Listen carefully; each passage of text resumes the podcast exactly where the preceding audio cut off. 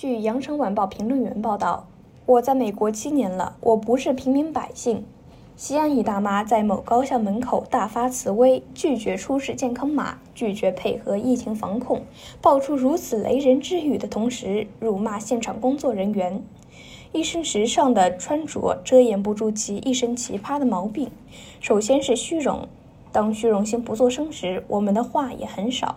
以在美国待了七年作为虚荣的底气。倘若时光倒流三十年，说不定能迎来些许艳羡的目光。但是在祖国如此强大的今天，以在美国生活过为荣，就算不说是脑子进水，至少也是井底之蛙。其次是特权，配合疫情防控工作，既是道德义务，也是法律责任。西安疫情正处于爆发期，拒绝亮码。请问这位大妈是什么给了你耍特权的底气和勇气？难道还是因为在美国待了七年吗？因为在美国待了七年，所以就不是平民百姓就可以颐指气使？这大概是人们最近听到的最好笑的笑话。其次是无知。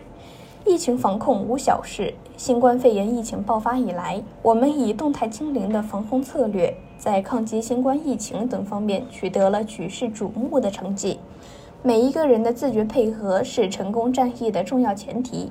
妨碍疫情防控工作，轻则有违道义，重则触犯法律。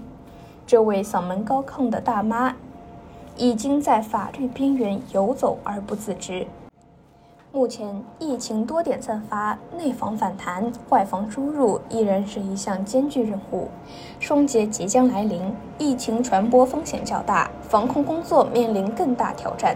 希望每一个人都保有更多的理解，保持更多的冷静，积极配合做好相信疫情防控措施。对极个别胡搅蛮缠者，就如现场工作人员所回应的：“那你待美国去，不要到中国来了。”回怼的让人极度舒适。